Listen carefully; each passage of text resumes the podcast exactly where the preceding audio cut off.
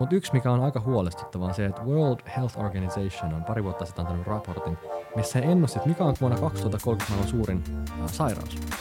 Niin mielenterveyssairaus. Ja ne ennusti, että niistä kaikista siis tautitaika sitä se aiheuttaa muutakin sairauksia mukana, mutta niistä kaikista pu, niin kun, tapauksista niin puolet tai yli tulee puhkeen alle 14-vuotiaille. Alle 14 Joo, jotka on nyt tänä päivänä 3V. Pyöriikö? Pyörii. Pyöriihän se. Taas. Kuule, vuosikymmenen ei ole mikään pyörin noissa laitteissa. Tämä on niin sanotaan albumi tai tiedätkö, kun niin tämmöisiä kelataan tai...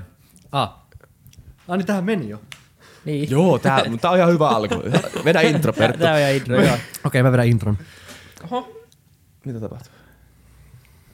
Tää on hyvä asento. Morjes kaikki FutuCastin kuuntelijat. Nyt me niin varsinaisesti aloitetaan tää. Tää on tämmönen niin alkusoitto tälle podcastin jaksolle. Me ollaan tota, taas täällä, vedetään tätä meidän podcast-maratoniin, mikä nyt ei sinänsä välity kuuntelijalle. Tää, niin, tai tää niin kuin, kronologisesti ei välity niin kuin, kuuntelijalle. Mutta me ollaan vähän niin kuin, mä oon ollut täpinoissa. Tämä on, niinku, tää, vaikka tämä on niinku päivän neljäs niinku täysmittainen podcasti. Mitä vieläkin niin, me ollaan, niin nimenomaan, mikä on niinku sinänsä aika yllätys. Mutta edelleen ollaan täällä vedä, tähän jaksoon ja Iisa Krautio tässä äänessä nyt, just nyt ja William von der Paale istuu mun vieressä. Joo, istuu oudosti yrittää säätää asentoa, mutta aloita vaan. Meillä on vieraana Perttu Pölönen taas kerran. Mitä kuuluu Perttu? Hyvää kuuluu jotenkin tuli heti mieleen tuosta, mitä sanoit, että jos, jos neljännen kerran tekee ja innostuu ja saa virtaa, niin silloin varmaan tehdään oikeita asioita. Mm. Niin tavallaan hieno kuulla, että voimia löytyy. Niin ja tämä on jakso kuus, numero 60. että jos tässä vaiheessa niin tämä ei oikeasti ottaisi niin, jos päähän, ei maistu. Niin, niin sitten sit me tehdään jotain väärin. Mutta tämä on edelleen yhtä kiva kuin ennen. Ei jopa kivempaa, koska nyt, nyt me ollaan löydetty jonkunnäköinen niin kuin aaltopituus näissä niin kuin jaksojen tekemisessä. Ja musta tuntuu, että me saadaan jopa meistä, niin kuin etenkin meistä enemmän irti, mutta myös vieraista. Nimenomaan joo, ja tämä on, on joko kerta helpompaa myös, kun tässä on oppinut aika älyttömän paljon näiden 60 jakson aikana, niin se on paljon helpompi myös puhua täysin uusista asioista ja jotenkin sitoinen. Sehän on niin se oppimisen mun mielestä semmoinen hieno sitten, kun sä, sä opit vasta sitten, kun sä olet pystynyt näkemään niitä, hahmottaa niitä kokonaisuuksia. Sä yhdistät niin täysin erillä olevia tai niin näinästi erillä olevia asioita toisiinsa ja sitten sä teet niin oivalluksia, niin siinä vaiheessa sä oot niin sisäistänyt ne asiat oikeasti. Siis mä en tiedä, ketä mä nyt siteeraan, mutta varmasti jotain fiksua, fiksua ajattelijaa, jolta on tämmöinen ajatus, että oppiminen tulee kokeilun jälkeisestä pohdinnasta. Mutta on hyvä, että ei oppiminen ole se, kun me tehdään jotain, vaan se on se sen jälkeinen hetki, kun me aletaan pohtimaan, että mitä tuli tehtyä. Eli tavallaan, mitä tarvitaan oppimiseen, että eka lähdetään kokeilemaan, sitten kokeillaan lisää, mutta sitten vasta se kehittyy, kun me mietitään, että, että miksi ja mitä varten tehtiin. Niin tavallaan tämä on sitä pohdintaa, eikö vaan? Niin mä taisin sanoa viime lokakuussa, olisiko se ollut? niin Krautio 1438. mitä sä oot puuhaillut viime aikoina? No, mä oon puuhaillut aika monenlaista. Mulla on nyt just tota, tämä nyt ei podcastissa niinkään välity, mutta jalkapaketissa. Joo. Muuttunut jalka, mä oon könkkäillyt noilla kävelysaiveilla pari kuukautta ja kehittänyt sisua sitä kautta. Mutta noin niin muuten, niin paljon puhekeikkaa, tämä vuosi on ollut ihan huikea siinä mielessä, että mä en nyt ole laskenut, mutta varmaan, no se voi tarkistaa, mutta 180 vuoteen, mikä on aika kova tahti. Um, ja siis ihan Suomessa ympäri maapalloa myös, mutta maapalloa. Mitäs näitä planeetteja oli. Tota, mutta se on ollut semmoinen, mikä on pitänyt mut kiireisenä. Toisekseen iso projekti, rakas projekti, mitä mä oon tehnyt. Mä oon kirjoittanut kirjan, joka tulee nyt joulukuussa Tietysti ulos. sä oot kirjoittanut myös kirjan. Niin siis, sanotaan näin, että, että kun kiertää puhumassa ja näkee sitä niin. jengiä ja se, se, se resonoi ja näin, niin tulee semmoinen fiilis, että mä haluan nyt antaa tätä vielä eteenpäin. Että ei vaan niille auditorissa ja seminaarissa, konferenssissa kävijöille, vaan ihan siis jokaiselle ihmiselle, joka kiinnostaa nämä teemat. Niin mä kirjoitin kirjan ja, ja se on ollut niin kuin oma prosessinsa. Mä menin yhdelle saarelle, Intian valtamerelle, äh, muutamaksi viikoksi ihan vaan uppoudun ja kirjoitin sen käytännössä kesässä aika pitkälti. Ja tota, kun tekee jotain ekaa kertaa, just niin kuin vaikka podcastia tai muuta, niin varmasti on tosi paljon opittavaa, mutta se prosessi on antanut ihan valtavasti. Se puhuminen ja kirjoittaminen on kaksi eri asiaa, se mä oon huomannut. Että jos puhujana pitää jättää mielikuva ja ajatus, jotenkin ravistella ihmisiä, niin kyllä kirjoittamisessa niin pitää olla paljon herkempi. Että kun ei ole sitä kehonkieltä ja muuta, niin että et sä et halua antaa vääränlaista kuvaa tai ajatusta, että joku vahingossa loukkaantuu, joku ymmärretään väärin. Pitää olla paljon paljon niin kuin, jotenkin varovaisemmin sen suhteen, toisaalta näin, mutta sitten kuitenkin näin. Ja se on ollut hyvä niin kuin oppiminen siinä, että et, et, tulee tietoiseksi siitä, että miten ähm, näistä asioista puhuu. Se on eri tapa, miten mä puhun lavalla ja kirjoittajana. Mutta anyway, toi on ollut semmoinen asia, mikä on, mikä on ollut nyt viimeisimpänä päällä ja tota, saa nähdä. sitä Myönmarin keissiä me ollaan viety eteenpäin. Siellä on musiikkiäppi tulossa pian markkinoille. Eli ne, ketkä ei ole ehkä koskaan kuullut tai tiedä, mistä mä puhun, niin meillä on semmoinen 360 Ed-niminen firma, joka auttaa opettajia ja oppilaita myös kehitysmaissa päivittää sitä pedagogiikan ja koko koulutusjärjestelmää. Siellä oli 60 ihmistä nyt töissä ja mä oon lähinnä co-founderina, niin mentorina siinä mukana, mutta tota, olin viimeksi nyt puoli vuotta sitten Myönmarissa käymässä taas, niin tota, siellä on nyt uusia harppauksia eteenpäin. Se on tosi jännä katsoa täältä Suomesta sitä toimintaa, kun se on ihan erilainen niin kuin vauhti. Et kun täällä Suomessa meillä on ihan erilaisia haasteita ja niin kuin systeemiä rakenteita niin kuin vastassa, mutta siellä Myömarissa niin onhan se kehitysmaa, siis siellä on paljon edelleen asioita vinksallaan, mutta semmoinen tahtotila ja tekemisen meininki, niin, niin se on ihan huikea. Ne teki ihan pari viikkoa sitten niin, tota diilin, että 1,3 miljoonaa ekaluokkalaista saa meidän appin käyttöön. Ja tavallaan tämmöisiä, että, että, että tosi inspiroivaa niin kuin tehdä totakin. Tavallaan kyllä mä edelleen niin aikani jaan aika monen asian kesken, mutta ne kaikki opettaa mulle eri asioita. Ja sen takia mä haluan tehdä erilaisia juttuja. Että, niin kuin sä sanoit, että niin pitkään kuin oppii ja tuntuu, että jaksaa ja on kivaa, niin, niin mikä siinä? Kyllä. Tuossa, niin, oli paljon mistä ottaa kiinni ja varmaan otetaan kiinni kaikesta jopa, jopa enemmästäkin.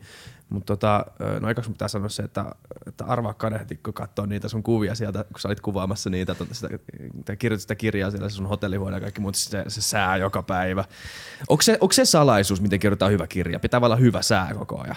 Sanotaan, että se auttaa, jos on se niin kuin tota, Intian valtameri, johon nostaa katse siitä ruudulta.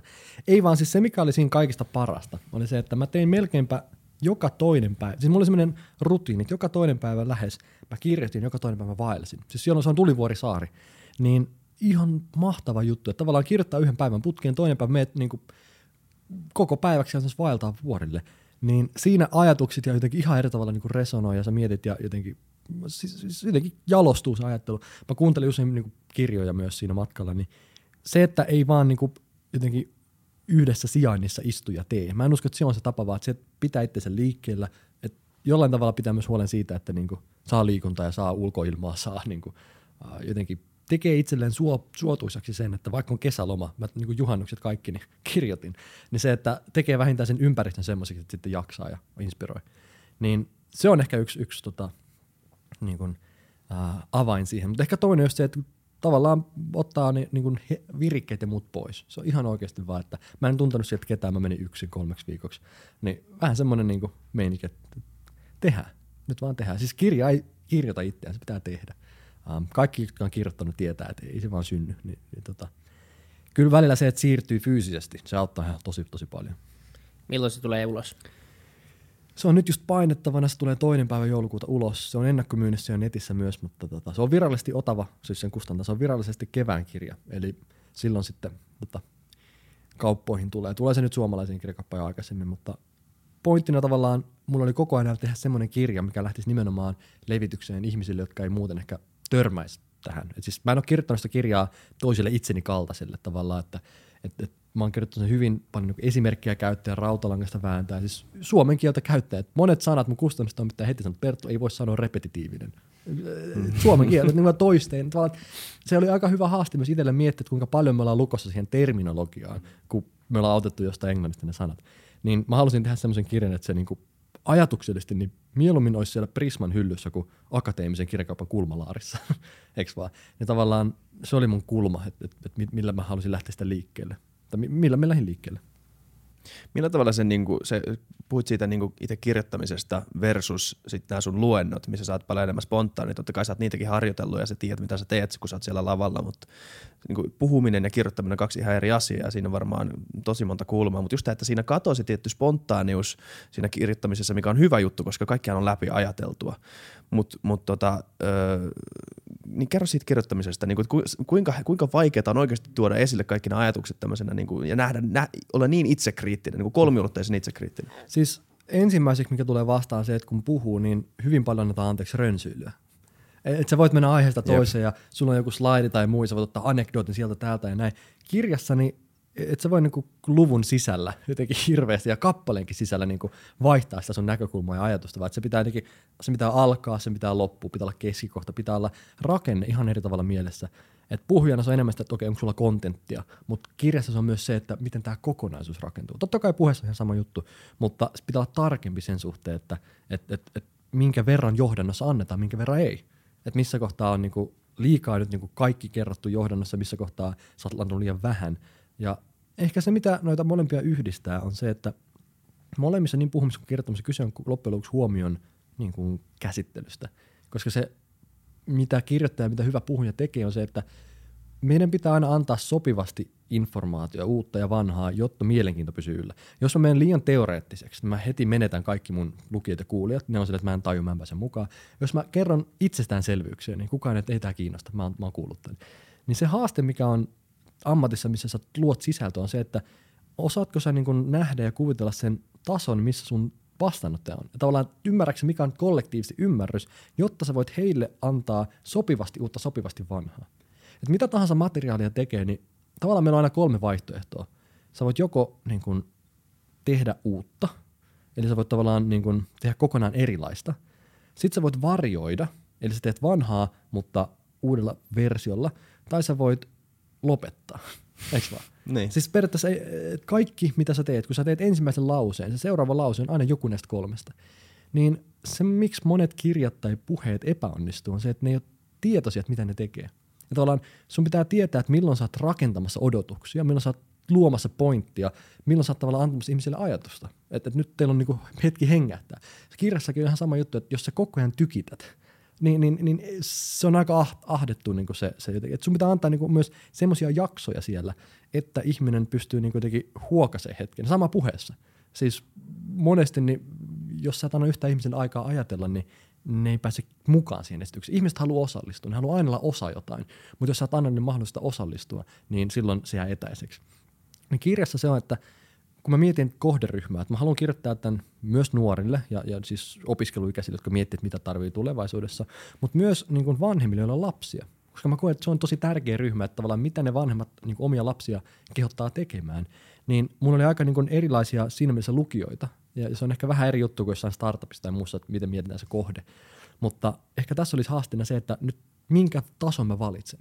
Että kuinka yksinkertaista, kuinka yleistä, kuinka niin kuin erityistä ja vaikeaa mä niin kuin halusin kirjaan ottaa. Että missä mä koen, että joku on sanonut, että Perttu, niin kuin tässä on jotain tuttua, tai hei Perttu, mä en pääse mitenkään mukaan. Niin ehkä tämä on se haaste äm, niin puhumisessa kuin kirjoittamisessa ja kaikissa muussakin sisällön tuottamisessa, että on tietoinen, että et sä vahingossa tee jotain, mistä sulle kontrollia. Eli sä rakennat, vaikka sä luulet lopettavas. Tiedätkö, sä tuot uuden ajatuksen viimeisessä lauseessa, ei niin tehdä. Tiedätkö, että sä niin jätät sen ihan niin kesken. Tai, tai jos sä niin toistat itseäsi liikaa, niin se taas on raskasta. Toi, oikealla tavalla toista on taas hyvä. Niin ehkä tästä on loppujen lopuksi kyse vaan, että, että olet tietoinen siitä, mitä sä just teit. Um, et, et, jos joku ajatus esitellään, niin se pitää myös hyvästellä. Mm, niinpä, vaan? jep. Jo, jo, jos joku asia esitellään, niin et sä voi heti esitellä jotain toista juttua, kun tämä jää kesken. Ja, ja jos sä niin kun hyvästelet jonkun, niin oliko se liian aikaista hyvästellä, että pitäisikö tämän tulla vielä uudestaan. Tässä on paljon asioita, mutta tämä ehkä vähän niin kuin, tämä lähestyy jo taidetta siinä mielessä. Että niin kun, tämä on se, miksi mun mielestä hyvät puheet, hyvät kirjat onnistuu. Mutta se ei ole niin yksilitteistä, että näin sitä vaan tehdään, että kirjoitetaan hyvää juttua, kivoja läppiä. Ei vaan, että sun pitää miettiä kokonaisuutta ihan eri tavalla kirjassa.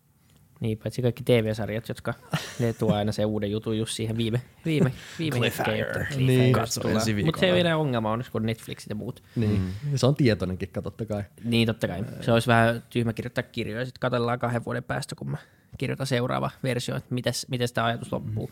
Mitä tota, mi, mikä sun kirjan aihe on? Se Niin. on tulevaisuuden lukujärjestys. Kuitenkin nyt, vielä- nyt, nyt sen on pakko olla hyvä, koska tämä prosessi on, on vakuuttava ja se kuulosti hyvältä. Niin, niin mikä se sisältö tavallaan on? Eli tulevaisuuden lukujärjestys on, on niin kuin tämä iso kattoteema, idea siinä ja, ja vähän sitä, sitä kautta, niin kuin, että mitä, mitä jos menisi uudestaan kouluun, niin mitä siellä pitäisi niin kuin tavallaan opiskella. Joo, siis kun puhutaan koko ajan kaikista sitä, mikä, muuttuu, niin mä jotenkin koen, että, että kyllä meidän pitää olla tietoinen totta kai siitä teknologiasta, tulevaisuuden sken, skenaarioista, trendeistä, mutta kaikista eniten niin meidän pitää tietää, mikä on ihmisen rooli tulevaisuudessa, minkälaista taitoa ja osaamista me tarvitaan, mikä on ihmisille keskeistä. Ihan vaan, että ne asiat, mitkä ei muutu, on mun mielestä kaikista arvokkaimpia. Koska jos sä löydät jonkun asian, mikä pysyy samanlaisena, niin sen varaa voi rakentaa, sen varaa voi luottaa, se kestää aikaa. Niin mä aloin miettiä, että kun puhutaan elinikäisestä oppimisesta, niin eikö meidän kannattaisi aloittaa elinikäinen oppiminen elinikäisistä taidoista? Eli semmoiset, mikä niin kuin auttaa sinua mahdollisimman pitkälle. Ja mä aloin miettiä, että mikä on semmoinen osaaminen, semmoiset taidot, mitkä oikeasti auttaisi meitä koko elämän läpi. Et ei puhuta mandariinikiinasta, ei puhuta koodaamista, koska ne tulee ja menee. Mutta semmoiset, mitkä niin kun kehittää sun luonnetta, persoonaa, ihmisyyttä ylipäätään, niin mä kokosin tämmöisen lukujärjestyksen, siis 12 taitoa, minkä mä uskon korostuvan tulevaisuudessa. Um, ne on hyvin inhimillisiä arvoja, siellä on kovia ja pehmeitä taitoja, mutta ehkä yli, ylipäätään se ajatus on se, että, että se mitä me nyt just opetetaan ja miten ja, ja mitä me sisällytetään, niin se ei välttämättä ole se koko totuus, että mitä meidän kannattaisi tehdä. Tai se, että miten vaikka mitataan asioita. Mä annan ihan vain esimerkin. Meidän pitää käydä esimerkiksi testeissä ja kokeissa, että me saadaan ajaa autoa. Se on aika selvä. Ajokoe. Mutta meillä ei ole mitään testiä, mistä sun pitäisi päästä läpi, että sä saat kasvattaa lapsen, vauvan, 20 vuotta. Niin tavallaan jokainen ymmärtää, että vaikka meillä ei ole testiä johonkin, se on silti arvokasta. Vaikka meidän on vaikea mitata jotakin, se on silti hyvin keskeistä elämälle. Niin autokoulu on totta kai selkeä, kun meillä on liikennesäännöt ja merkit ja muut, mutta sitten kun puhutaan uteliaisuudesta, puhutaan myötätunnosta, rehellisyydestä, rakkaudesta, niin ne on paljon monisyisempiä. Että ei ole oikeaa eikä väärää, ei ole kiertotaulia ja kielioppia. Niin meillä on tapana vähän niin kuin yli katsoa niitä asioita, mihin meillä on mittaria, mitä me ei voida mitata. Ja mä halusin tehdä tavallaan semmoisen lukujärjestyksen, mikä niin kuin, ei perustu siihen, että, että, että miten me saadaan niin kuin, mahdollisimman paljon hyötyä ja tehokkuutta ja numeroissa jotenkin niin kuin, kovia arvoja ja osaamista, vaan enemmänkin, että mikä pitää meidät ihmisinä, mikä on meille tärkeää. Niin tästä lähtökohdasta mä, mä tota, rakensin sen mun lukujärjestyksen ja se on tavallaan se mun sisällysluettelo kirjassakin myös. Mä käyn käsittelen kaikki läpi, että miksi tätä tarvitaan, miten sitä kehittää, um, miten se on muuttunut se taito. Jos kysyy vaikka kommunikaatiosta tai tarinan kerronnasta, niin mihin suuntaan se on kehittymässä se taito? Miten teknologia on vaikka muuttanut sitä, miten me ymmärretään se asia? Niin kyllä se on niinku jotenkin, mä kysyin Ray Kurzweililta piilaaksossa, että, että jos hän olisi mun ikäinen ja menisi nyt opiskelemaan, niin mitä hän opiskelisi? Kun mä jotenkin, mulla oli itselläkin vähän kriisiä, sillä mä mietin, että mikä on oikeasti, mitä mä haluan tehdä. Niin mä jotenkin odotin, että sieltä tulee nyt joku, tiettäkö, synteettinen biologia, blockchain, joku tämmöinen kova ja kuuma ala. Ray sanoi, että hei, jos haluat tehdä itsellesi palveluksen, niin ei ole mitään järkeä missään muussa kuin kahdessa eri alassa. Sitten no mitä ne on? Filosofia tai taiteet. Et, et sun ajattelun taidot, niin ne palvelee sua läpi elämän. Et kyllähän sä voit mennä ja tehdä jotain, mitä nyt just tarvitaan tosi kovasti, mutta jos haluat niinku miettiä pitkällä tähtäimellä, niin oli aika niinku jännä, että okei, Googlen teknologiajohtaja, futuristi, keksiä, ja sitten se tulikin tommonen vastaus. Niin se inspiroi mua tosi paljon, että me ei tällä hetkellä arvosteta filosofiaa, taiteita ja muita hirveästi, mutta ehkä meidän pitäisi. Niin ja tämä on, on tosi jännä asia myös, kun katsoo niin meidän nykyyliopistoja, mikä se niin kuin, tavallaan akateeminen ihanne olisi, niin se on, se on aika pitkälle, se pitäisi olla nimenomaan sitä filosofista ajattelua, sitä lähdekriittisyyttä, ja opittaisi ajattelemaan, ja se antaa sulle semmoisen pohjan, että sä voit tehdä mitä tahansa. Mutta kuitenkin niin, niin yliopistotkin niin aika pitkälti niin siellä, siellä erikoistutaan tosi aikaisessa vaiheessa. Et sulla ensimmäisenä vuotena sulla on vähän niin kuin erilaista ja sitten sun pitää valita, mitä sä teet. Niin kuin monessa paikassa, ei nyt varmaan kaikissa, mutta kuitenkin, niin, niin, niin tavallaan se semmoinen erikoistuminen on tullut sinnekin. Ja se, se, se on myös tullut tosi vahvasti totta kai peruskouluun ja lukioihin kaikkialle niin kuin superaikaisessa vaiheessa. Me ollaan tässäkin podcastissa niin, kuin niin monta kertaa puhuttu siitä, että tavallaan, että mikä, mikä se koulutuksen rooli on tulevaisuudessa, onko se oikeasti päivitetty tai tullaanko se päivittämään vastaamaan sitä mihin niin kuin ihmiskunta on menossa tai mihin yhteiskunta ylipäänsä on menossa. Eli just Mikko Salasuo kävi täällä. Katsotaan, että tuleeko tämä jakso ennen vai jälkeen. Tämä on tämmöinen klassinen Nyt tulee. riski. Nyt se on, nyt se on pakko tulla, sori. Mutta mut hän puhuttiin hänenkin siitä, että, että nyt, niin kuin muutoksen vauhti on nopeampi kuin, kuin ikinä, ja hän oli verrannut sukupolvien välistä dataa ja pystyi näyttämään sen ihan konkreettisesti, miten ihmiset eroavat toisistaan. Ja, ja sitten siis samassa keskustelussa tuli, tuli ilmi just se, että ää, se se muutoksen vauhti ja sitä kautta myös identiteetti ja sen määrittäminen tulee muuttua. Ja puhuttiin hänenkin kanssa siitä vähän osittain, että, että mitä me tehdään sitten, kun ihminen joutuu tavallaan päivittää itteensä useammin kuin aikaisemmin, kun, kun aikaisemmin sä oot pystynyt menemään tekemään samaa, samaa duunia 50 vuotta ja sitten eläköitymään. Nyt meidän sukupolvi ehkä ensimmäinen, joka jo ei niin, tai ei ole samoissa duuneissa niin kuin koko elämäänsä lähtökohtaisesti, ja tulevaisuudessa kukaan melkein ei pysty siihen, vaikka haluisikin, niin, niin varmaan tossakin on niin taustaa vähän siihen, että miten tuo voisi tukea semmoista. Mm. Ja itse asiassa yksi ihan niin isommista motiva- motivaatioista mulle, miksi mä sen kirjan halusin tehdä, on se, että, että meillä on ehkä vähän vaarana myös se, että, että että jos vanhemmat ja, ja aikuiset ei ole niin kuin välttämättä ihan sillä lailla tietoiset, että minkälaiseen maailmaan nämä lapset ja nuoret tulee kasvaa, että, että kun ne ekaluokkalaiset ne eläköityy 2070-80-luvulla, niin se haaste on se, että me niin kuin halutaan heistä sit seuraavasta polvista vähän niin kuin menneisyyden menestyjiä. Eli meillä on ne tietyt ajatukset, miltä menestyminen näyttää, mitä sä pärjät, mistä sun pitää saada kympit. Ja jos me ei ensiksi pystytä niin aikuisten ja vanhempien niin ajatteluun jotenkin vaikuttaa, niin silloin ne, me ohjataan niin kuin ohi sitä seuraavaa polvea. Mä, kun sä mainitsin tuon sukupolviasian, niin jotenkin, miten maailman historiassa lähes aina me ollaan niin kuin, miten me ollaan eletty. Sanotaan, että mennään 150, 200 vuotta mennään tästä taaksepäin, siitä ennen aina, niin se, minkälainen elämä vanhemmilla ja niiden lapsilla oli, oli hyvin samanlainen. Siis se oli hyvin tyypillistä että tavallaan se, miten me elettiin, niin se seuraava polvi niin eli samanlaisen polun ja monesti sama ammattiakin. Mutta nyt jos sä mietit, tota, että tänä päivänä aika mun ja mun vanhempien välillä, niin ei niitä voi edes verrata toisensa niitä polkuja. Siis että et meidän elämissä ei tule mitään samaa. Ja se, miksi ei ole käynyt näin, on se, että ihan vain kolme murrosta sai sen aikaa, että vaikka mun lapsuus, mun vanhempien lapsuus näyttää erilaiselta. Tietokone, internet, älypuhelin. No kolme murrosta sai näin ison muutoksen niin ihmisessä, meidän käyttäytymisaikaa. No on sanottu, että, saman koko luokan murroksia tulee 5 tai 10 tai 15 seuraavia vuosikymmenten aikana, kun puhutaan siis eri teknologioista. Niin jokainen sukupolvi, mikä syntyy tässä hetkessä tästä eteenpäin, on niin kuin todella uniikki sille omalle ajalleen. Koska ihan vaan mä, mä niin kuin juttelen jonkun kanssa, joka on mua viisi vuotta nuorempi tai vanhempi, niin se on jo siinä niin kuin rajoilla, että me ollaan kasvattu eri lelujen kanssa, eri, eri niin kuin konseptien, eri laitteiden kanssa ja tässä on se vaara, että me kasvataan erilleen, koska me ei ymmärretä toinen toistamme. Mä olin Myönmarissa mun ystävän luona sellaisessa tilanteessa, missä yhdeksänvuotias tyttö sanoi isovanhemmalle, että hei mä haluan ää, kotiin semmoisen, siis lelun, synttärilahjaksi semmoisen, se sanoi, että se on tehdas pöydällä, semmoinen lelu. Ja kukaan meistä ei tajunnut, mikä, että mistä se puhuu. Se oli nähnyt jonkun kuvan tai videon. Ää, kunnes joku hoksasi, että ahaa, se puhuu 3D-printereistä. Että se on tehdas, minkä voi laittaa pöydälle. Että se voi tehdä sulle uusia leluja. Nerokas tyttö. Mutta sitten tämä iso äiti, vaikka me keksittiin sen sana 3D-printeri, niin siltä se isoäiti ei, ei se ei ollut koskaan kuullut, se ei tiennyt. Ja mä lähinnä niin katoin sivusta sitä tilannetta, 9V aivan silmät kiiluu innoissaan kertoa jostain. Isoäiti ei voi millään tavalla vastata ja olla niin kuin jotenkin siinä tilanteessa läsnä, koska hän ei tiedä, mistä puhutaan. Ja silloin mä aloin ajattelemaan, että onko tämä mahdollista, että, että sukupolvet ei enää kohta ymmärrä toisiaan, kun me on niin erilleen kasvettu. Nämä teinit, niin eihän ne millään ymmärrä, miten vanhemmat ajattelee ja käyttäytyy tuolla tavalla. Mutta toisaalta ne vanhemmat, niin niin on aivan mahdotonta päästä sen teinin pään sisään. Niin tulee semmoinen sukupolvi, mm. sukupolvien välillä singulariteetti ensin, ennen kuin niin. maailma tulee mikään. Meidän pitää kyllä oikeasti saada sut ja Mikko niin juttelemaan kahdestaan. Teidän pitäisi mennä lounaalle, että voisitte puhua nämä no, jutut läpi, koska mä luulen, että teillä olisi, teillä, teillä olisi hyviä mm. ajatuksenvaihtoja. Mä otan siitä vielä, että sä puhuit siitä filosofiasta tuossa jossain mm. vaiheessa. Mä no, sanon nopea juttu siitä, koska siis mä kuulen usein tänne, siis mä ko- kovat ja pehmeät arvot, tämmöiset niinku vaikeasti mitattavat versus tämmöiset helposti mitattavat niinku spreadsheetin laitettavat mm. ö, mitat. Ja puhutaan siitä, että tämmöinen niinku, nämä pehmeät arvot on yleensä, epäkonkreettisia. Tai just niin filosofian, filosofian opiskelu on tosi epäkonkreettista, koska siitä ei saa mitään semmoista hyötyllistä niin tradea aikaiseksi itselleen.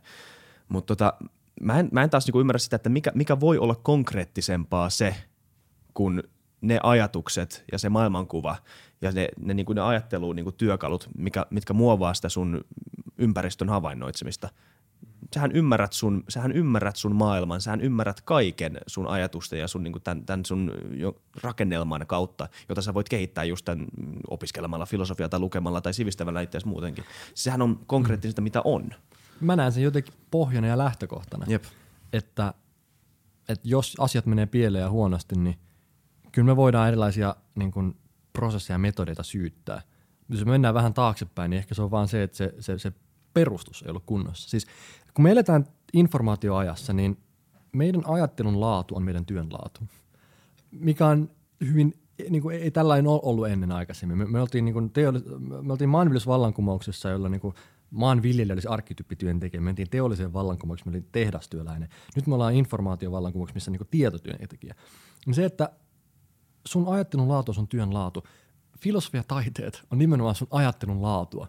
Ja, ja sen takia, mä en tiedä miksi on niin, että, että, että me ollaan niin, niin että kun me tykätään vaan niin palkinnoista ja helpoista ratkaisuista ja jotenkin selkeistä kokonaisuuksista, että me, me ei osta antaa arvoa asioille, mitkä, mitkä tota, ei välttämättä ole konkreettisia. Pitääkö sen olla konkreettinen, voidaan arvostaa. Tavallaan pitääkö meidän yrittää tehdä nyt filosofisesti jotenkin väkivalloin semmoinen asia, että me näytä, että tossa on dataa kuule. Et eikö me voitaisiin arvostaa sitä silti?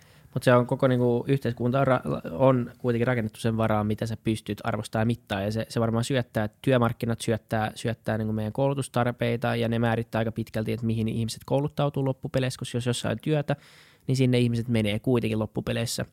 Ää, ja, ja se, että sä pystyt, ja sitten vertailu on, on, on toinen aspekti. Eli me ollaan tosi, tosi, tosi niin kuin, mm, tai me, me, niin, ihminen vertailee tosi mielellään itsensä toisiin ihmisiin, ja se on myös ainoa tapa konkreettisesti katsoa, että missä joku menee, ja voidaan niin kuin määrittää sen tietotaito. Mä en sano, että se on oikein, mutta tällä se perustuu niin kuin laiskuuteen tietyllä tapaa, että rekrytoijat pääsee helpommalla, koulutusjärjestelmä pääsee helpommalla, kaikki pääsee helpommalla, koska meillä on kuitenkin joku mittari oltava. Ja siksi luodaan niin kuin Gaussin käyrit ja muut vastaavat ja sitten mennään. Ja siksi niin kuin investointipankin työhaastatteluun pääsee vain tie, yli tietyn keskiarvon, vaikka sinne voisi tulla ää, alhaisemmalla keskiarvolla ää, opiskeleva opiskelija, joka ajattelee täysin eri tavalla kuin se tosi, tosi homogeeninen ää, niin kuin hakijakunta. Eli mm. se, se, on, se on vaarallinen ajatus, johon se on johtanut. Mutta mut, jotain on myös meidän ajassa. Kun mä, mä heitän teille ihan vain niin kuin, mm, ajatusharjoitukset. Jos, jos mä kysyisin kadulta tai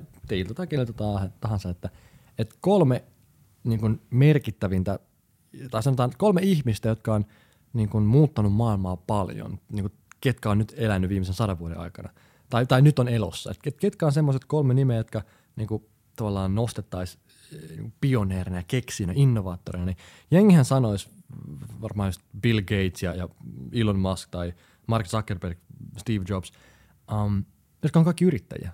Eikö vaan? Jos mä kysyisin, että kerro mulle historiasta tätä kolme isoa nimeä. Sokrates, Einstein, Da Vinci, jotka oli runoilijoita ja taiteilijoita ja filosofeja ja huomaa, että ne ei jakanut osinkoja, e-, eikä ne ollut yrittäjiä ja, ja ne ei niin kuin, ja tavallaan e-, e-, innovaation arvo ole se raha, minkä se tuottaa – et mun mielestä ne on ihan yhtä lailla innovaattoriyrittäjä nämä, nämä, nämä aikaisemmat esimerkit. Tavallaan nyt me ollaan vähän niin omittu se ajattelu, että, että, että se on niin kuin yritys tai yrittäjä tai mitattavista tai osingot tai joku tämmöinen asia, millä mitataan sitä, että on, onnistuttiinko me vai ei. Mm. Mutta historiasta niin ei me muisteta niitä yrittäjiä. Niin, me muistetaan ne, ketkä toi meille jotain paljon paljon isompaa kuin, niin kuin hyvä vuositulos. Kyllä. Ja siis tämä on, tää on just tämä perspektiivi, mikä tuli niin hyvin esille siinä Salasuojaksossa, että meidän 1900-luvun tota, aikahan perustuu, tai siis tämä niin meidän maailman kuva ja tämä tarina meidän maailmasta perustuu talouskasvulle ja siis, ja siis jonka niin kuin hedelmiä me ollaan saatu niin kuin nauttia tässä niin kuin viime aikoina. Ja siksi nimenomaan tämän, niin kuin tämän suurimman tarinan kertoja, tai niin kuin tämän tarinan muovaajat on nämä yrittäjät. Mä mainitsin tuohon vielä Norman Borlaugin, joka keitti tämän, niin kuin, joka, joka mm. ansiosta miljardit ihmiset saa ruokaa tänään, mutta siis niin kuin se on ihan story. Mutta nimenomaan, koska ja, ja me, me unohdetaan usein se, että ei me olla eletty maailmassa ö, tuhansia vuosia, missä tämmöinen niin kuin, markkinataloudellinen niin kuin talouskasvu on ollut se niin kuin määrittelevä tarina. Ja mä luulen, että me, ja myös Salasua tukee tätä ajatusta, Lomalta datalla itsestä ei ole mun ajatus, vaan tämä on sen ajatus, että mä nyt kopioin tässä, että, että tämä tarina, tulee, tämä tarina on taas murroksi edessä seuraavalle sukupolvelle. 2000-luvun, tämän, niin kuin tämän vuosituhannen tarina ei tuolle sama kuin 1900-luvun tarina. Ja se on ollut ihan älyttömän tärkeä tarina. Se on pakko kuitenkin niin sivulauseessa sanoa, että, että se, mitä se on mahdollistanut, tämä, tämä kapitalismin moottori ja, ja globalisaatio ja muut vastaavat, niin on se niin kuin aivan älyttömän ja kiistattoman äh, tehokas systeemi ollut. Se, se, on, se, on, se, on, oh. se, on, se on totta kai se on, se on näin, mutta ehkä se pointti on siinä, että, että monet niistä ei, ei mitattavista arvoista – niin niitä ole rakennettu sisään siihen systeemiin. Tavallaan talous ei tunne empatiaa. Että se vie ja se riistää ja se optimoi ja tehostaa ja ottaa enemmän voittoja, jos me ihmiset ei niin pystytä sanomaan, että meidän pitää pitää siitä huolta. Eikö se ole niin vastuullisuus teemme tänä päivänä, että on vaikea sanoa, että tuossa viivan alla on tietenkin myötätunto meidän organisaatiossa tai tuossa viivan alla on niin eettisyys meidän organisaatiossa. Niin monesti me unohdetaan ne sen takia, että ne ei näy siinä numeroissa. Eli tavallaan tämä on ehkä se, että meidän pitää pitää huoli siitä, että, että niin kuin me tehdään oikeita asioita. Tavallaan maailmasta niin kuin pitäisi tehdä parempi, ei vaan tehokkaampi. Ja nyt me tehdään kaikesta tehokkaampaa. Jotenkin me arvostetaan paljon enemmän nopeutta kuin syvyyttä. Tämä on niin kuin, ehkä se, että, että me ollaan nähty, että maailma on mennyt eteenpäin, mutta on myös mennyt taaksepäin.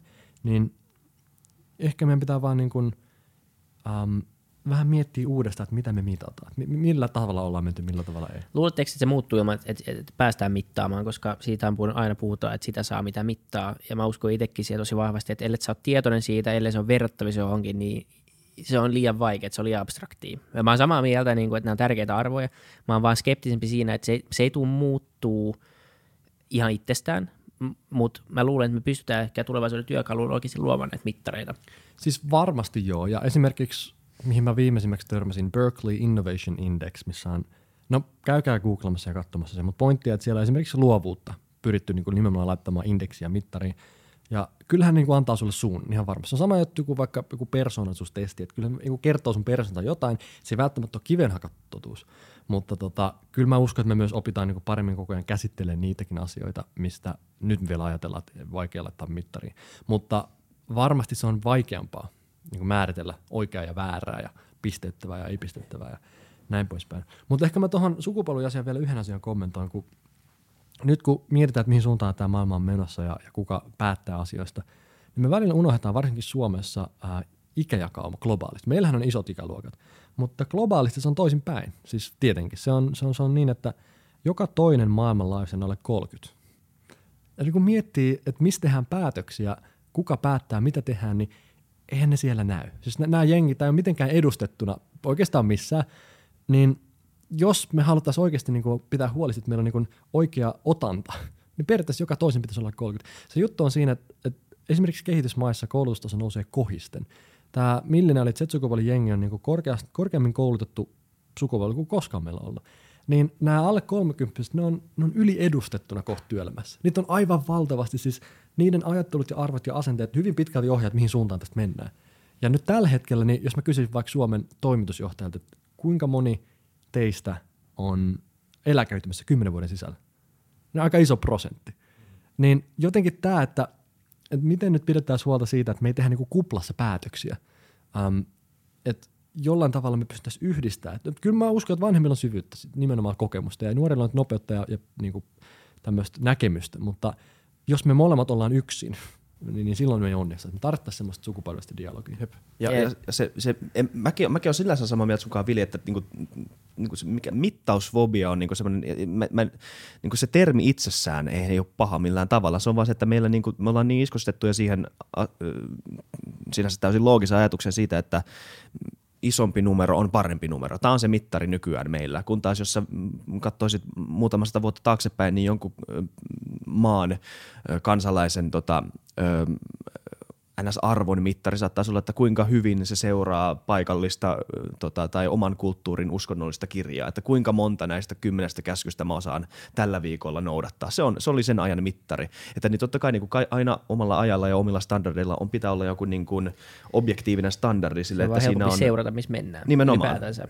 Nimenomaan. Ja jos puhutaan kehittämisestä, niin se ei voi olla täysin abstrakti asia, koska sitten niin. se, on subjekt, tai sit se on subjektiivinen, että hei me ollaan parempia. Niin. Sitten hei valitkaa mut uudestaan tähän poliittiseen virkaan, että mun mielestä tämä meni tosi hyvin tämä viimeiset neljä vuotta. Mut, Mut, niin, mutta siis nimenomaan se, että tämä mittaamisen standardi on se, se, ja se on mielenkiintoista, kun tämä on niinku tavallaan se opaskirja, mitä me ollaan kirjoittamassa uudestaan, niin kuin se puki sanoiksi Mikko Salasuo, että tämä opaskirja sitä ei ole vielä kirjoitettu, mm. että mikä se on, mitä me tullaan mittaamaan en iso, niin kuin isona. No. Nimenomaan. niin. Ja sitten yksi, yksi kommentti ehkä tuohon Pertun äskeiseenkin, niin puhuttiin osittain siitäkin ja, ja ähm, siitä, että, että on nuoret ihmiset on aliedustettuja kaikkialla oikeastaan siellä, missä niin, tehdään päätöksiä. Jep. Ja se on täysin totta. Ja aika pitkälti tuntuu, että maailmaa tehdään vanhempien ihmisten ehdolla. Se helppo esimerkki, esimerkki olisi nimenomaan vaikka Brexit-äänestys, jossa se meni täysin, niin kuin, se, oli, se on selvästi nähtävissä, että se oli, se oli vanhempien ihmisten päätös.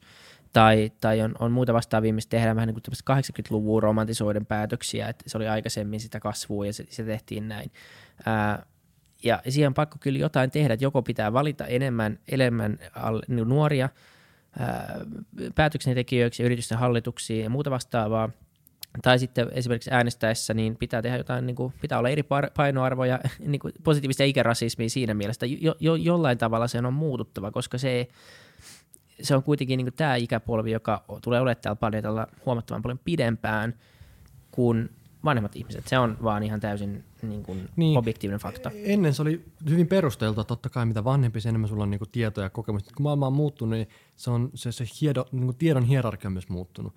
Um, et joku tommonen niinku ideahan olisi tosi hyvä, ainakin niinku testimielessä, että jos, jos keski keski odote vaikka 80, niin tota, sitten pisteytetään sun iän, iän mukaan, että kuinka paljon niinku sun painoarvo on äänet. Jos saat 20, niin sä saat yhden kokonaisen pisteen. Jos oot 50, saat 0,7 pistettä. Jos oot 70, saat 0,4 pistettä. Tavallaan, että oletetaan siihen keski-ikään tai, tai elinikään niin kuin suhteutettuna, että kuinka pitkälle sulla on vaikutusvaltaa. että kuinka paljon se ääni painaa. Jotain tuommoista olisi kiinnostavaa kokeilla, vaikka nähdä, miten se onnistuu. Se olisi kiva tehdä vaan ihan niin kuin pilottina ilman, että se nyt alkuun tarvii mihin, mutta mä haluaisin vaan nähdä sen eron. Esimerkiksi Brexit-äänestyksessä, esimerkiksi jossain presidentinvaaleissa, esimerkiksi jossain isoissa kysymyksissä, mitä käydään verotuspolitiikassa, mitä tahansa, niin mikä olisi se ero? Koska mä luulen, että se on aika iso. Mm. Mä tuli tuohon Iisakin pointtiin mieleen, että mitä isompi numero, sen parempi. Ja tota, niin kuin mulla on ihana synninpäästö, että ei aina välttämättä kannata olla se paras, myös tullut tutkimuksen, että, että yleensä ne fiksuimmat ei menesty. Tai ne niin kuin kaikista parhaimmat, niin ne on vähän omas, liian, niin kuin liian omalla tasollaan. Että on tut, niin kuin tutkittu, että ketkä niin pärjää sitten kuitenkin parhaiten, niin se on keskiarvoa vähän fiksumpi. Mutta sun ei kannata olla se paras. Huh, hyvä tietää. Siinä meni paineet pois. Jes, että onneksi ei tarvitse olla sitä isointa numeroa. Mutta niinku, musta on hauska ajatus, että tavallaan unohdetaan nyt se, että et, et, kyllä kaikki on ihan ok. Ei se tavallaan, mit, mitään, mitään sä et menetä sillä, että et, et ole paras tai että niinku sitä sun tätä. Että, um, ehkä me olisi välillä hyvä niinku, olla vähän arvollisempia myös itsellemme, koska tämä ympäristöhän totta kai kannustaa meitä niinku tulemaan täydellisiksi. Se on, se on tosi hyvä pointti mun mielestä, ja se sitten voimistuu niinku muista trendeissä kuin somesta ja, ja mitä muuta kaikkea nyt onkaan, mutta mut kyllä se mittaaminen on, niinku, se ei se mitenkään pelkästään positiivista. Mä en ole nyt mikään universaalin mittaaminen, mittaamisen kannuste, mä olen ehkä vain realistisen suhteen, että miten päästäänkö siitä eroon vai ei. Mittaaminen on hyvä asia. Mutta niin mittaaminen tietyissä asioissa on erittäin hyvä asia. Sitten vaan se, että mitä me tehdään sillä tiedoilla, tiedoilla ja mitä me mitataan, niin sitä voisi vähän. Ja, ja sitten myös se, että päästäisiin eroon semmoisesta vertailusta. Ja, ja se olisi varmaan niin kuin ihmisten hyvinvoinnin kannalta hieno asia. Mä annan toisen näkökulman mittaamiseen. Me ollaan tosi hyviä mittaamaan toimintaa, eikö vaan? Mitä tehtiin, kuinka paljon saatiin aikaiseksi, miten muututtiin. Mutta me ollaan todella huonoja mittaamaan tekemättömyyttä, että jotain ei tehty. Mikä oli sen hinta, että tuota ei tehty? Mikä oli sen hinta, että ei muistettu tuosta pitää huolta?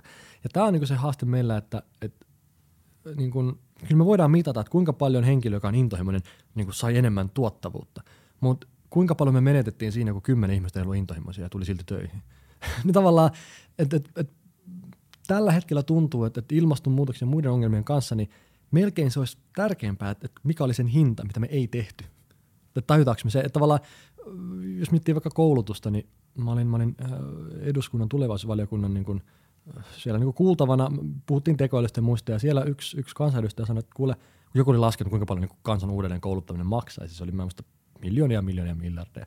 Niin joku se pointti oli sillä, että, että, että maksaa, siis mistä noin rahat kerätään, että come on, että, että, että, että mistä tuommoinen mukaan revitään. Um, mihin mä vastasin, että niin, että, että no kokeillaanko sitä, että ignorataan kokeena, paljonkohan se maksaa. Ja, ja tämä ajattelu siitä, että, että mikä on sen hinta, jos jotain ei tehdä. Mm. Nyt kun meillä on isoja globaaleja haasteita, niin jotenkin pitäisi löytää mittari, mikä mittaa sitä, mitä ei tehty. Koska se on yhtä paljon päätös niin, kuin se, että niin. tehdään jotain Nimenomaan. Niin. se, että et, et mittareiden valossa moni asia on paremmin maailmassa, mm. mutta on paljon asioita, mitä ei sinne mittareihin yllä. niin jotenkin se, että ei pelkästään tyydytä siihen. Että esimerkiksi globaalisti on vähemmän työttömyyttä kuin aikaisemmin. Okei, se on hyvä juttu. Se kuulostaa heti, että hei, positiivista. Iso osa siitä työstä on semmoista, missä työntekijöille mitään niin kuin mahdollista vaikuttamaan oli, oloihinsa, mitään niin kuin itsenäisyyttä. Ne on, ne on täysin jonkun armoilla ja se on ylipäätään tosi huonoilla niin kuin oloilla ja keinoilla tehty.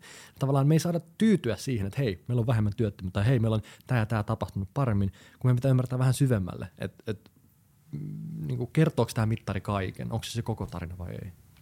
Jep, kyllä. Niin siis, kun puhutaan tästä mittaamisesta, niin siis yksi, yksi lempparikirja, mitä mä oon lukenut tänä vuonna, on siis tämä Hans Roslingin Factfulness, mikä, mikä perustuu nimenomaan tähän, että meillä, meillä on, on niin monta asiaa, mitä me mitataan, mutta sitä tarinaa ei kerrota näiden, näiden mittarin niin lukemien kautta kun taas, tai että meillä on joskus opetettu koulussa, tämä ehkä päne meille niin paljon, koska meillä on niin nuoria, että meidän niin kouluajat on aika tuoreessa muistissa, mutta niin monet ihmiset 80-luvulla käyn, koulunsa käyneet, niin niillä on kerrottu tämä tarina niin kuin globaalista työttömyydestä, globaalista nälähädästä ja niin kuin siitä, että ei tytöt pääse kouluun, ja sitä ei ole ikinä päivitetty, että tämän eteen on tehty duunia paljon ja että nämä numerot on niin, niin, niin paljon parempia nykyään. Ja se ei tietenkään tarkoita, että... Mut, mut niin maailma hyvä... ei ole valmis, se oli myös tarkka pointti, niin. mutta se on myös huomattavasti pari, paljon parempi ehkä kuin kuitenkin mitä me keskivertaisesti luullaan, Niinpä. että se on. On, on. Ja onko, se hyvä kysymys, onko, meille niinku, onko joskus hyvä vaan ottaa niinku taka-askel tai olla vähän silleen niinku nojata selkänä olla silleen, että huh, me ollaan tehty aika hyvää duunia tässä ja nyt takas duuniin. Onko,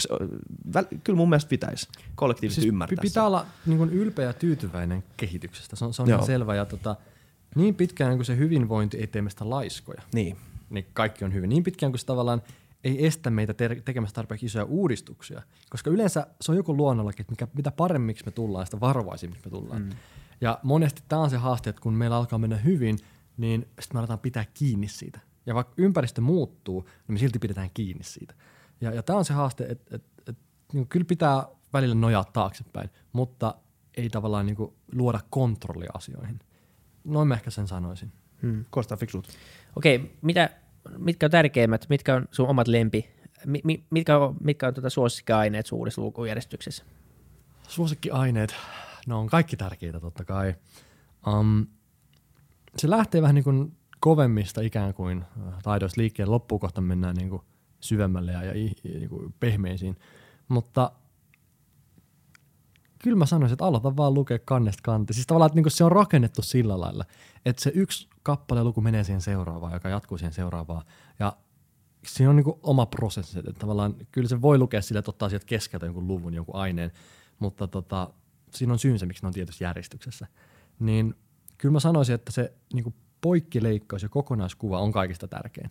Se on se, niin kuin, minkä mä haluan jättää ihmisille. Eli tietoinen niin kuin poikkitieteellisyys, taiteellisuus, ajattelu, sit monipuolisuus on kuitenkin se paras investointi tulevaisuuteen. Tekin mainitsit alussa sen, että pitää tavallaan erikoistua aikaisemmin ja, ja yliopistossa pitää tietää aika tarkkaan, mitä tekee, niin se on ihan ok niin pitkään, kun tavallaan me tiedetään, mitä me halutaan. Siis tulevaisuusajattelu, tehokkuusajattelu toimii niin pitkään, kun me tiedetään, mitä me halutaan. Me voidaan optimoida. Mutta siinä kohtaa, kun me ei tiedetä, mitä me halutaan, niin se meidän tehokkuusajattelu ei toimi. Tai sitten tulee tosi epätehokasta, koska meidän pitää tehdä niinku asioita, mitkä sitten on ihan niinku, ei me tiedetä, miten ne tulee menee. Niin ehkä semmoinen monipuolisen ajattelu tuossa mullakin, että et, et voi hyvin olla, että mä oon, mä oon liian konservatiivinen joissain asioissa siellä, tai mä oon liian futuristi, tai, tai joku korvautaa, sanot, joku on paljon tärkeämpää kuin toinen, mutta mä uskon edelleen semmoiseen niin kuin monialaisuuteen, ja se on sen kirjan mun mielestä vahvuus. Että siihen on niin yksin kansiin tuotu joku valtavat sisällöt tietysti. Siis jos katsotaan vaan joku luovuus, että mitä on kirjoitettu luovuudesta Amazonissa, niin tuhansia kirjoja. Niin se, että mun kirjassa, niin kuin, mulla on 15 sivua sille aikaa, niin en mä mene tavallaan, mä, mä kokoan ne asiat, mitkä on keskeisimpiä siitä. Mutta sitten se, että mä oon kokonut yksin kansiin 12 tämmöistä asiaa, niin se on se arvo, että saadaan niin yhdellä lukukerralla kokonaiskuva. Niin Se on, se on se, mä en halua sanoa niin suosikkiainetta, vaan enemmänkin niin kuin, um, jotenkin se kokonaiskuva. Sen mä sanoisin.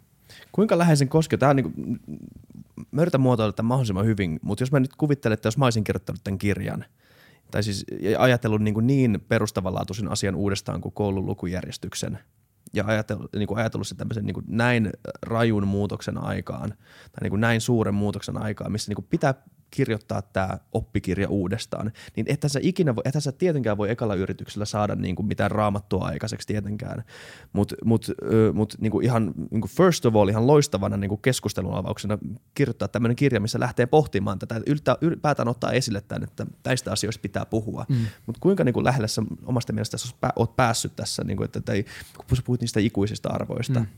Siis kyllä mä oon tyytyväinen siihen. Mm.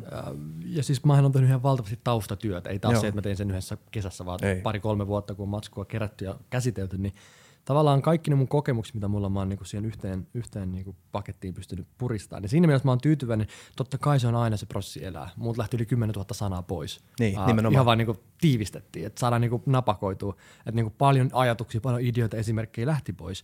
Niin ainahan sitä voisi lisätä, aina voisi mennä syvemmälle, aina voisi, edelleen tulee mulla mieleen se, että he, toi yksi ajatus olisi tohon väliin ollut tosi hyvä, mutta et sehän se on, että, että sitä voi ikuisesti jumpata ja sitten jossain kohtaa on pakko sanoa, että tämä on tässä. Mutta niin toi nimi tulevaisuuden lukujärjestys, niin sehän ei ole niinku koulutus mikään pamfletti siinä mielessä, että se olisi niinku joku kannanotto, vaan enemmän se on niinku pelkkä titteli, että tota, se on helposti niinku ymmärrettävää, että okei, tulevaisuuden taidot, että mitä tarvitaan. Mutta kyllä mä totta kai niin kuin haluan, että, että niin kuin ei pelkästään opettajat ja koulutusihmiset ja muutkin lue sitä, vaan ihan nimenomaan kaikki, jotka joskus koulussa ollut ja joiden pitää päivittää omaa osaamistaan.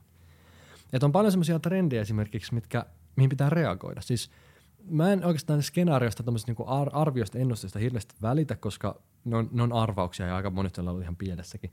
Mutta yksi, mikä on aika huolestuttavaa, on se, että World Health Organization on pari vuotta sitten antanut raportin, missä he ennusti, että mikä on vuonna 2030 maailman suurin ää, sairaus.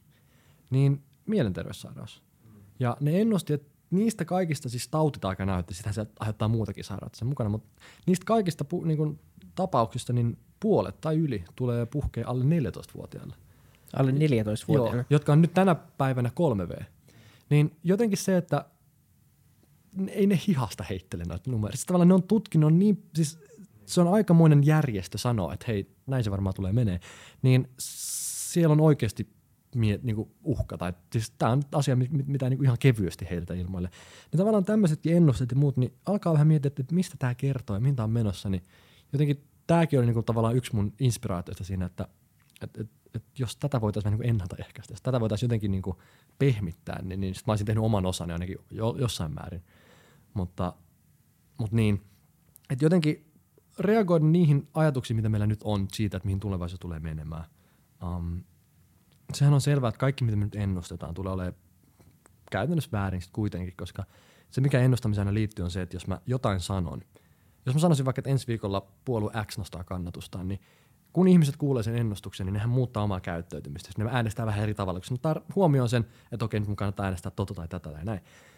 Um, se, mitä me nyt puhutaan tekoälystä, miten puhutaan työelämässä tai minkälaisia taitoja me tarvitaan, niin ne ennusteet itsessään, kun me nostetaan ne mediaan, niin kun ihmiset kuulee niistä, niin vähän kuin ironisesti se tulee mennä just päinvastaisesti, koska me reagoidaan siihen.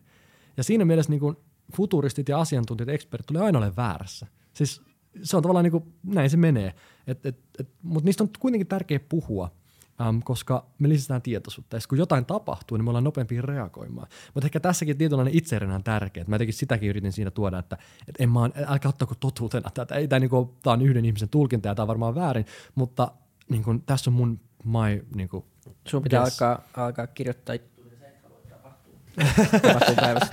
minä, minusta, minä en halua, että minusta tulee rikas. Olipa se kamalaa, jos tämä kirja olisi suuri suosio. älkää, älkää lukeko. niin.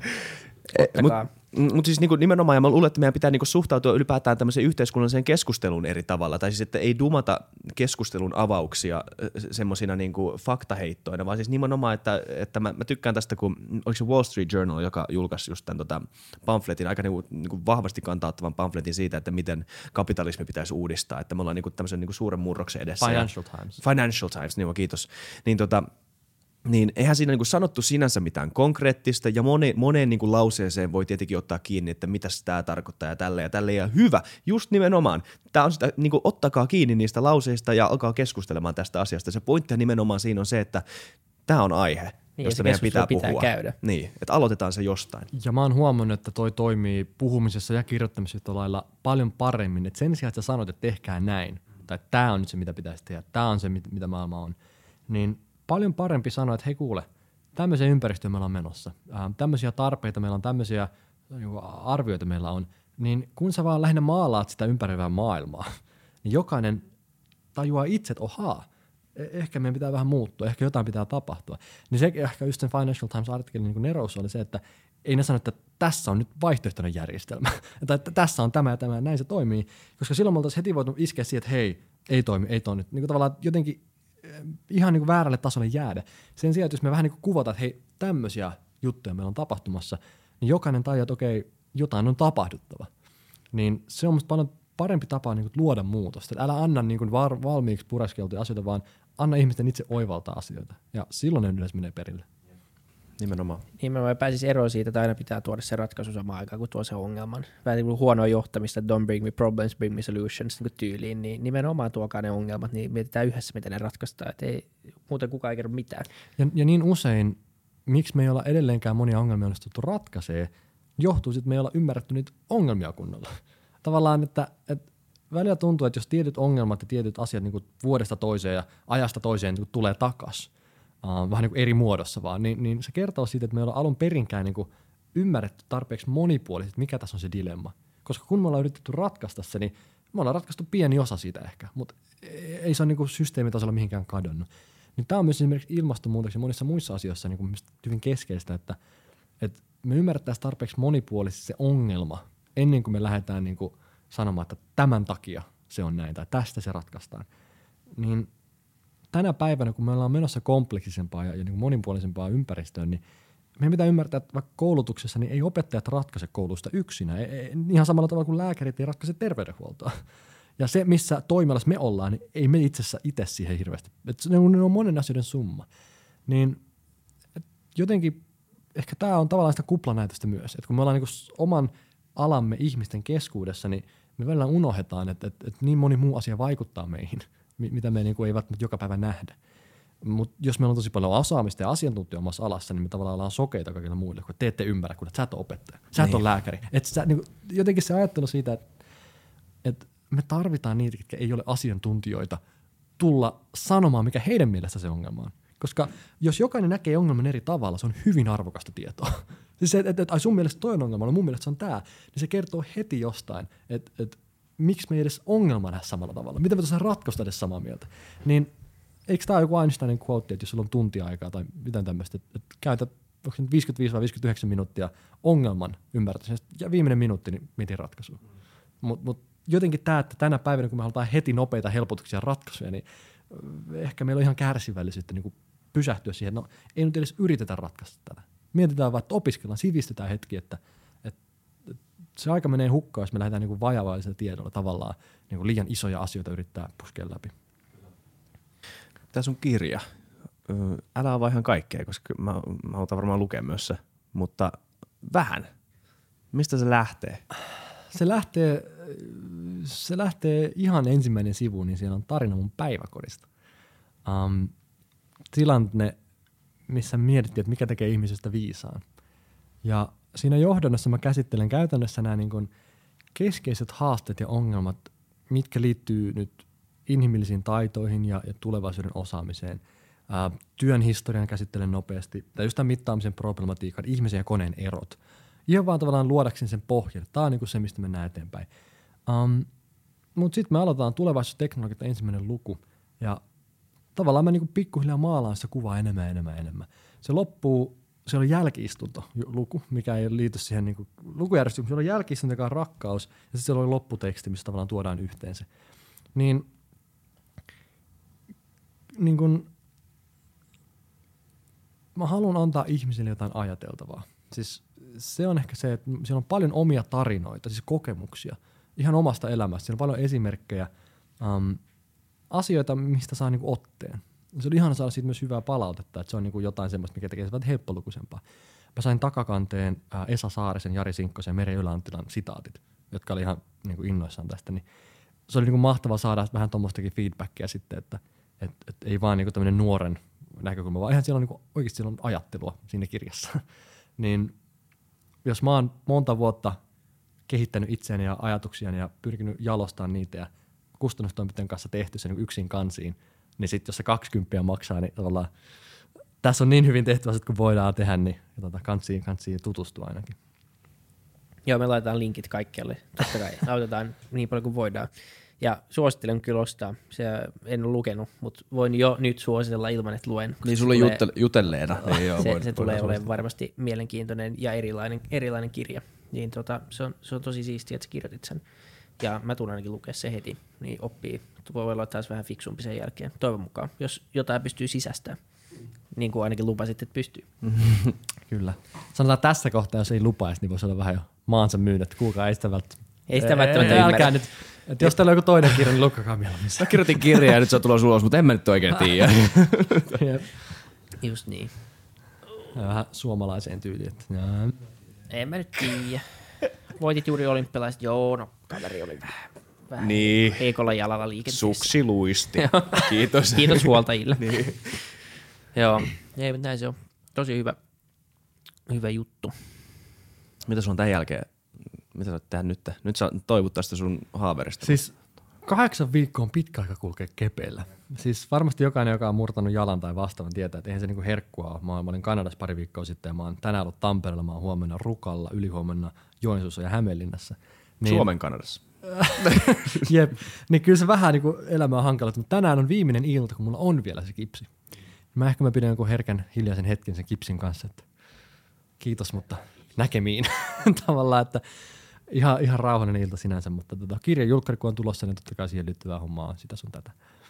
Mutta tota, ehkä tämä on myös yksi asia, mikä on niinku, mitä on oppinut koko ajan enemmän, se, että niinku ymmärtää myös siis vastapainon.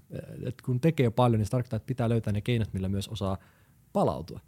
Ja tota, vaikka nyt viitaten siihen World Health Organizationin ennusteeseen, niin tota, se puhe kiireestä ja musta, niin mä jotenkin välillä, vaikka mun on totta kai paljon tapahtunut, niin mä yritän vähän etäännyttää itteni myös siitä, että et, et, ei se kiire tee mun elämästä kivaa, vaan, vaan niin kuin se, että tekee oikeita asioita, niin tota, en sano, että on kiireinen, vaan sanon, että tänään illalla niin, äh, villasukat jalkaa ja äh, jotain kivaa hetki. Niin on kyllä kiva levätä silloin, kun on tehnyt jotain. Niin, se on helpompi jotenkin suoda itseänsä. Ja ylipäätänsä se, niin kuin, että se keskustelu siitä, että on koko ajan niin, niin kiireistä ja on kiire ja mä nukuin neljä tuntia keskimäärin viime viikon. Hei, good for you. Ei oikeasti niin, se niin on hirveän hyvä asia. Että et semmoinen kerkkuulu saisi loppuun niin ainakin mun mielestä ihan heti. Että se, se on, se on niin todella huono esimerkki ihan kaikille, myös nuoremmille ihmisille. Ja ylipäänsä vähän semmoinen asia, mikä mikä on vähän niin kuin nähty juttu mun mielestä. Et mun mielestä ne tulevaisuuden menestyjät on sellaisia, jotka pystyy saamaan enemmän aikaiseksi pienemmällä työmäärällä. Silloin sä oot tehokas, silloin sä teet jotain oikein. Mutta jos teet 16 tuntia päivästä duunia, niin kyllä se niin kuin sit joku on mennyt luultavasti suunnittelussa vähän pieleen. Nimenomaan, ja ehkä se kysymys loppukädessä on se, että, kyllä, kyllä voi jokainen tehdä myös paljon duunia, siinä ei mitään väärää, mutta se, että tietää varmasti, että tekee oikeasta syystä sitä duunia. Se ta- tavallaan, että, että, että niin pitkään kuin kokee pystyvänsä auttaa muita ihmisiä tai saa, saa merkitystä sille työlle, niin kyllä sitä jaksaa. Um, mutta siinä kohtaa, kun tota, tekee asioita, mitä sulle on käsketty, että näin sun pitää vaan tehdä nopeasti, niin silloin me ollaan tavallaan niin kuin ihmisrobotteja tai ihmisparistoja. että me niin kuin tehdään vaan se, mitä pitää, mutta meillä ei ole mitään merkitystä intohimoisille. Mä oon viime aikoina miettinyt paljon sitä, että, että kun meidän aika tykkää niin kuin niin kuin tässäkin on sanottu, niin nopeista helpotuksista. Ja tavallaan onnellisuuden jahtaaminen, jahtaaminen minä tavoittelu on niin kuin hyvin jotenkin näkyvää, musta tuntuu, että, että, että niin kuin onnellisuus ei ole se, mitä meidän pitäisi pyrkiä saamaan elämäämme. Koska se, mä näen, että onnellisuus ja merkityksellisyys on kaksi eri asiaa. Ja, ja se, että onnellisuus, niin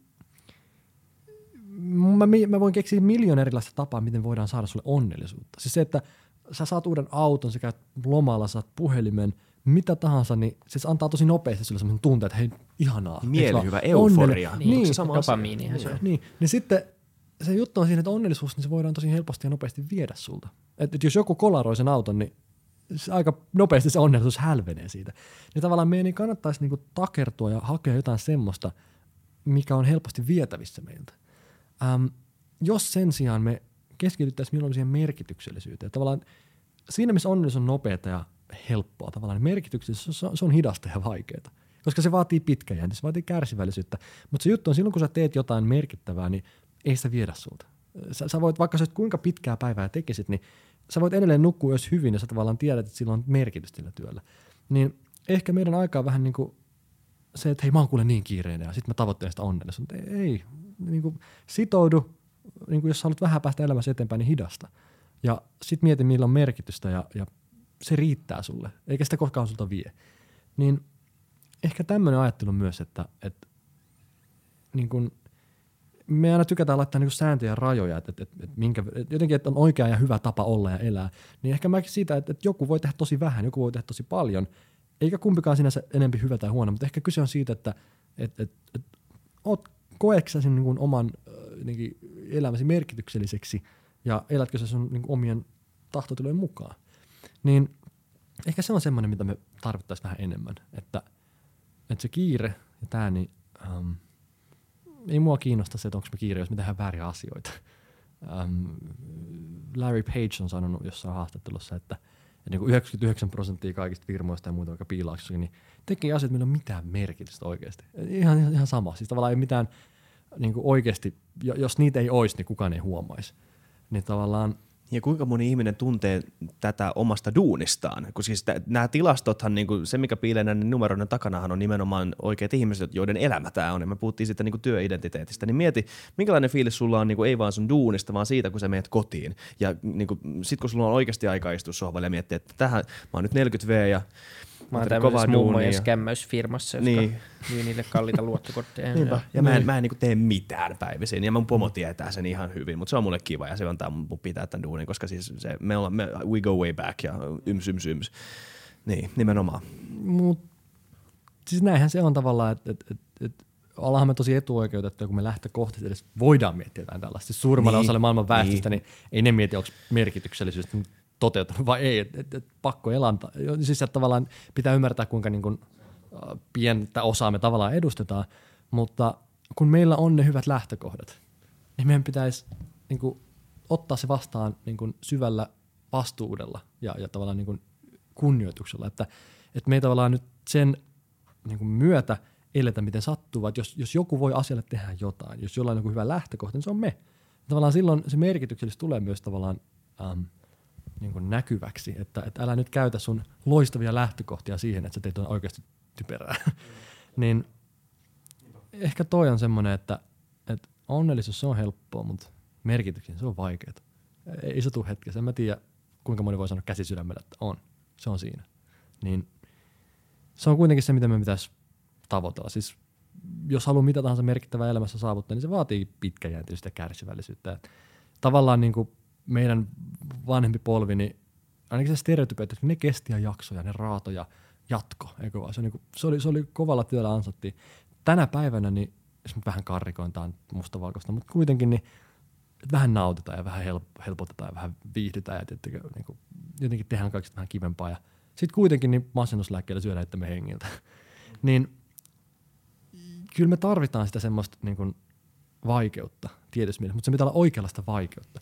Kyse ei ole siitä, että mä en halua jollain tavalla. Siis mä sanoisin, että on- ongelmat ei koskaan katoa, mutta et pidä huoli, että ne ongelmat, mitkä sun elämässä on, on hyviä ongelmia, siis niin tärkeitä ongelmia. Ei, ei mua pelota se, että mä epäonnistun elämässä, vaan että mä onnistun väärissä asioissa. Että mä, mä teen jotain tosi hyvin, mikä on just se mummojen skämmäysfirma tai vastaava. Mutta se, että kun mä en ongelmia voi kuitenkaan koskaan pois saada, niin mietin vaan, että minkälaisia ongelmia sä kestät. Että mikä on niin tärkeä ongelma, että se saa sut niinku väsyneeksi ja niinku hermot ja resurssit pois. Mutta ehkä siitä on kyse, että mieti vaan, että se ongelma, mitä sä ratkaiset sun työssä, niin onko se tarpeeksi iso ongelma, um, että se vie sun niin kun, voimat. Ja silloin me päästään siihen merkitykseen, että kun on tarpeeksi iso ongelma, niin kyllä sä silloin jaksat sitä ehkä vähän enemmän. Ja joillekin se merkitys voi olla jotain tosi tosi pientä, kuten se vaan, että nyt mulla on perhe, mulla on yksi lapsi, ja se, että mä hoidan sille hyvän elämän tuonne tulevaisuuteen, niin se on, se on, se on merkityksellisyys sulle. Että niin on tosi vaikea nimenomaan julistaa sitä, että niin tätä se merkityksellisyys on, mm. mutta nimenomaan just tämä, että se voi, niin. Ja nimenomaan se, että se ei tule pelaan työn kautta. Niin. Kun nythän me koko ajan puhuttiin siitä, Niin, mitä sä että teet. se ei niinku- pelkästään, Niin. se voi olla joillekin se, se tapa. Jep. Ja, ja siis ylipäätään sä voit monella tavalla niin kuin tehdä merkittäviä asioita, ei sen tarvitse tulla sen työn kautta. Um, niin se on kyllä myös hyvä muistaa, että niin kuin perheen perustaminen ja kasvattaminen esimerkiksi, niin siinähän sitä vasta seikkailua on. Tavallaan, että, että, että jokainen tavallaan. Pitäisikö meidän lopettaa tuohon hyvää, jokainen tavalla. Ehkä, ehkä, paitsi että nyt sä pilasit sen. niin nyt mä pilasin sen, joo. Se Nyt, voi- nyt se ei lopu enää Pertu hienoihin sanoihin, vaan tähän mun löpinään. Joo. Ei, mutta mä, se, on, se, on, se on totta ja, ja mä oon samaa mieltä siitä, että, että se, on, se on toki aika pieni, pieni osa väestöstä, joka pystyy miettimään tätä ja tämä on aika uusi asia sillekin osalle väestöä, mutta mut kuitenkin se ei poista, poista sitä tosiasiaa, että se on ihan oikea asia ja se on olemassa. Ja ei, ei sitä kannata myöskään mun mielestä ihan liikaa hävetä, vaan sä voit löytää se merkityksellinen siitä, että sillä sä autat kaikkia niitä muita, jotka ei ole vielä sillä elintasolla, missä näitä kuitenkin aika helppoja ongelmia voi miettiä. Niin. Piilaaksossa oli tämmöinen lentävä lause, että paras tapa tulla miljonääriksi on auttaa miljoonaa ihmistä. Jos jokainen antaa siitä avusta dollarin, niin saat miljonääri. Tavallaan, että mm, niin kuin auttaminen. Se, kyllä mä uskon, että kun sä teet jotain tärkeää ihmisille, niin ne on valmiit siitä niin kuin maksaa myös. Että tota, eikä se maksaminen se juttu, mutta Niin, tai se tulee ainakin takaisin jossain muodossa niin. jossain vaiheessa. Kyllä se, kyllä se varmasti näin, näin menee. Kyllä. Jep. Hei kiitos Perttu, tuli takaisin. Kiitos. Taas, sä oot meidän eka tuplavieras. Oo, mikä kunnia. Jep. Ja mä söin vielä kaksi Dallas-pullaa, isä kantoi mulle tuplana tänne. Niin, Ensi kerralla mä saan symboli. kolme pullaa. No Se helppo antaa, kun mä en ole, ne ei ole mun pullia, niin mä, mä, mä hei, ota tosta pullia. Mut saa ilmaiseksi pullilla. Se on, se on Hyvä. fakta. Pullat antaa merkitystä mulle elämään. Jep. No mut hei, sit sä oot jo päässyt maaliin. Sä voit miettiä jo, mikä se seuraava steppi on. Merkitys on tässä masun kohdalla. Kiitos, Yes, tulit. kiitos Hei, paljon, oli ja, mahtavaa. Ja lukekaa tulevaisuuden Yes, lukujärjestys sun Perttu. Pölynen. Äh, Perttu plugittaa se paremmin. Ai mitä? Haluan sanoa, Niin, vielä, sanoa haluatko vielä vielä jotain? sun kirjaa vähän tähän loppuun? No. Et mikä se nimi on, mistä saa? Sä sanot Prismasta. Jos, jos tästä podcastista ei mitään jäänyt mieleen, niin sitten ei välttämättä kannata lukea. Niin. Jos jotain tästä tarttu, niin voi olla, että se on kirjassa vielä vähän paremmin sanottu. Niin suomalainen kirjakappa on varmaan paras. On se Adli Brixissä netissä ja muuallakin, mutta sanotaan näin, että tein parhaani ja olen siitä ylpeä. Mahtavaa. Kiva. There we go. Kiitos. Kiitos. Kiitos ja kuunnelkaa moi. ja moi moi. Yes.